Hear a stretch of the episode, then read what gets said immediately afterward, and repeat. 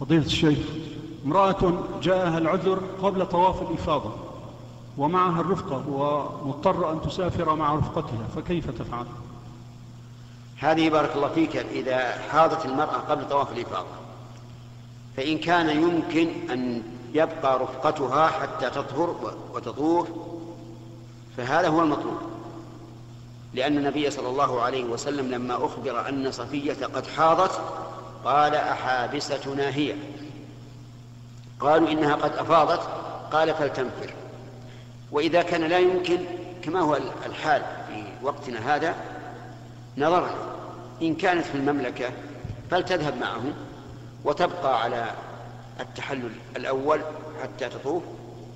فإذا طهرت رجعت لأن الأمر ممكن.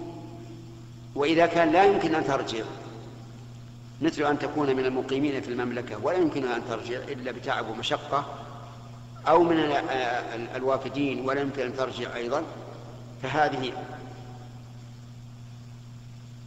تلبس حفاظة على فرجها لئلا يسيل الدم على البيت على المسجد الحرام ثم تطوف للضرورة ويصح طوافها هذا أصح الأقوال في هذه المسألة للضرورة. أفهمت الآن؟